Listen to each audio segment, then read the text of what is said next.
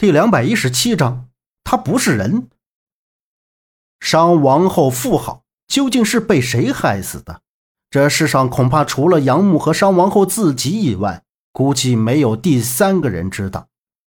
历史的长廊上更不可能会有相关的记载，因为当时没有人看到商王后濒临死亡前最后见到的那个女子。就算杨木看到了那女子的长相。但人世已过千年，又有何用？杨木低头沉思着，有脚步声越来越近，还有清晰的说话声。哎，行了，兄弟们干活吧。我说，小熊同志，来，这个给你拿着。一个粗豪的男人声音在面前，他的声音靠下，应该是蹲在地上取什么东西。我说，魏老板，你能不叫我小熊吗？多难听啊！好歹我在我们县城也是小有名气的。再说我也不小了，你要么叫我大名，你要么跟杨先生一样叫我阿祥，要么你就叫我熊二爷。声音虽然听起来年轻，但透露着一股傲气。熊二爷，哈哈哈哈哈！我还魏老大呢，瞅你那像个样子吗？粗豪的声音再次响起。对话中透露着两人互相不满，接着有什么东西掉落的混乱声。行了，赶紧开始吧。杨先生怎么样？这个嗓音雄厚，富有感染力。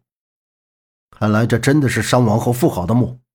你们看，这里有记载着王后妇好的一些生平事迹、经历。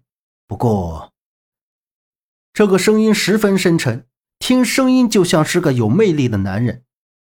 他停顿了一下，想要继续说下去，就被那粗豪的男人催促道：“不过什么呀？还等什么？直接开棺吧！这鬼地方，说实话，真的是让人待着不舒服。”魏老板，先不要着急，这开棺的时候一定要小心，而且棺盖不能全开，只能开一半，千万别动墓主人身上的东西。还有，我们不是来掏东西的。深沉的男人声音响起，十分严肃地说道：“什么意思啊，杨先生？我没听明白。我可是冲着发财的东西来的。你这意思，你不是盗墓又是什么？你下了墓竟说不是来盗墓的，难不成是为了看一眼这商王后的容颜？”粗豪的男人嘲笑地喝道：“魏老板，来来来，我跟你说，杨先生他不是那个意思。”魏老板，你也听说过，他这个人确实很有能耐。你看能不能这样？这样一会儿我们就听杨先生的话，免得出什么岔子。你想，如果你不按他说的做，里面冒出个女鬼、粽子什么的，再得罪了亡灵，可能咱们今天全都会栽在这儿。再说，开了关，你不就想怎么着就怎么着了吗？不过魏先生，有什么好东西你也不能独占。魏老板。你懂的。傲气的年轻声音在杨木的左前方的位置响起，虽然声音很小，杨木却听得清清楚楚。你小子真看不出来啊，说话一套一套的。先这么着吧，等开了棺再说。杨木斜眼直视着右前方，这四个男人的关系有点复杂，但其中一个声音杨木听得很熟悉。他想要往前走几步的时候，突然一阵敲木头的响亮声在头顶上方震耳欲聋，接着一道黄色光线从他右侧的方向缓缓照射进来。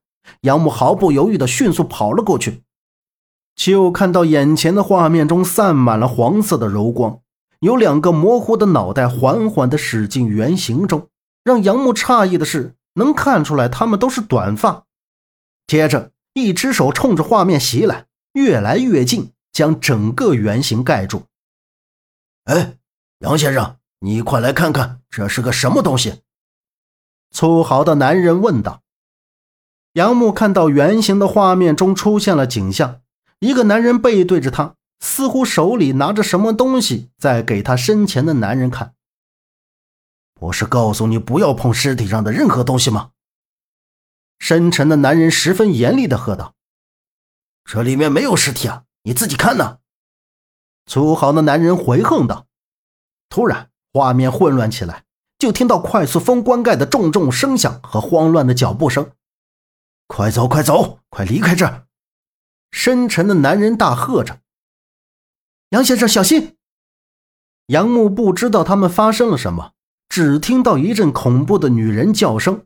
他的这个空间一直在晃动着，他也听到了急促的呼吸声和脚步声。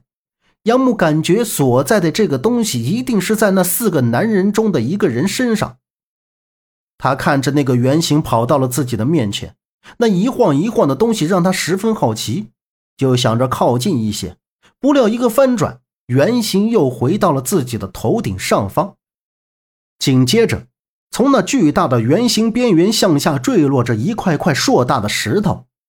杨木整个身体晃动起来，他先是躲闪着。然后跑到距离圆形较远的地方，但头顶依然有石头坠落。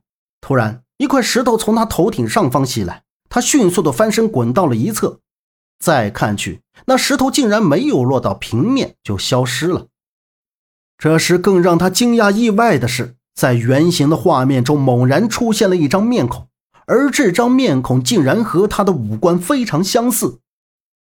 他目瞪口呆的想再看清楚一些，圆形的画面前腾空飞过来一个身穿古代衣服的女人，她清秀美丽的容颜，幽怨霸气的眼神，手里持着一把兵器，直逼杨木而来。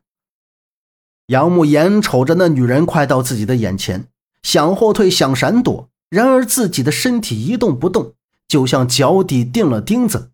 瞪圆了眼珠，瞅着那刻着龙纹兽面、像斧头一样怪的武器戳进自己的胸膛。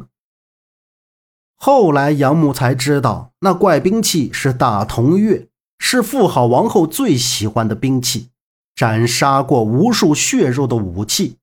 而钺在商代又是作为军权的象征，所以钺大多铸造十分精良，在月身上刻有人面或兽面纹饰。形象狰狞而华美，给人一种威慑力。而他手里的正是商王后妇好在世时使用过的武器。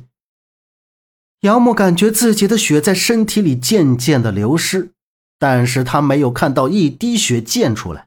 眨眼间，一股强大的白光仿佛穿透了一切，所有眼前的事物都被白光抹杀掉，随之而来的。是刺痛贯穿到头顶，呃啊呃呃！杨木疼得紧闭双眼，紧紧咬着牙齿。终于，他大口的喘上了一口气，猛然睁开眼，发现自己前方是房梁。他清醒过来了。这一刻，他觉得除了自己的头还有点痛，就是腿麻麻的，上面像是有什么东西。然后他眼珠向下一瞟，就看到一个老和尚正在自己的腿上往外拔针。哎，醒了，醒了，醒了！郑哥、梦莎姐，你们快看，杨大哥他醒了！左阳额头贴着一块纱布，高兴的扭头喊道：“本集播讲完毕，感谢您的收听，欢迎您订阅，下次不迷路哦。”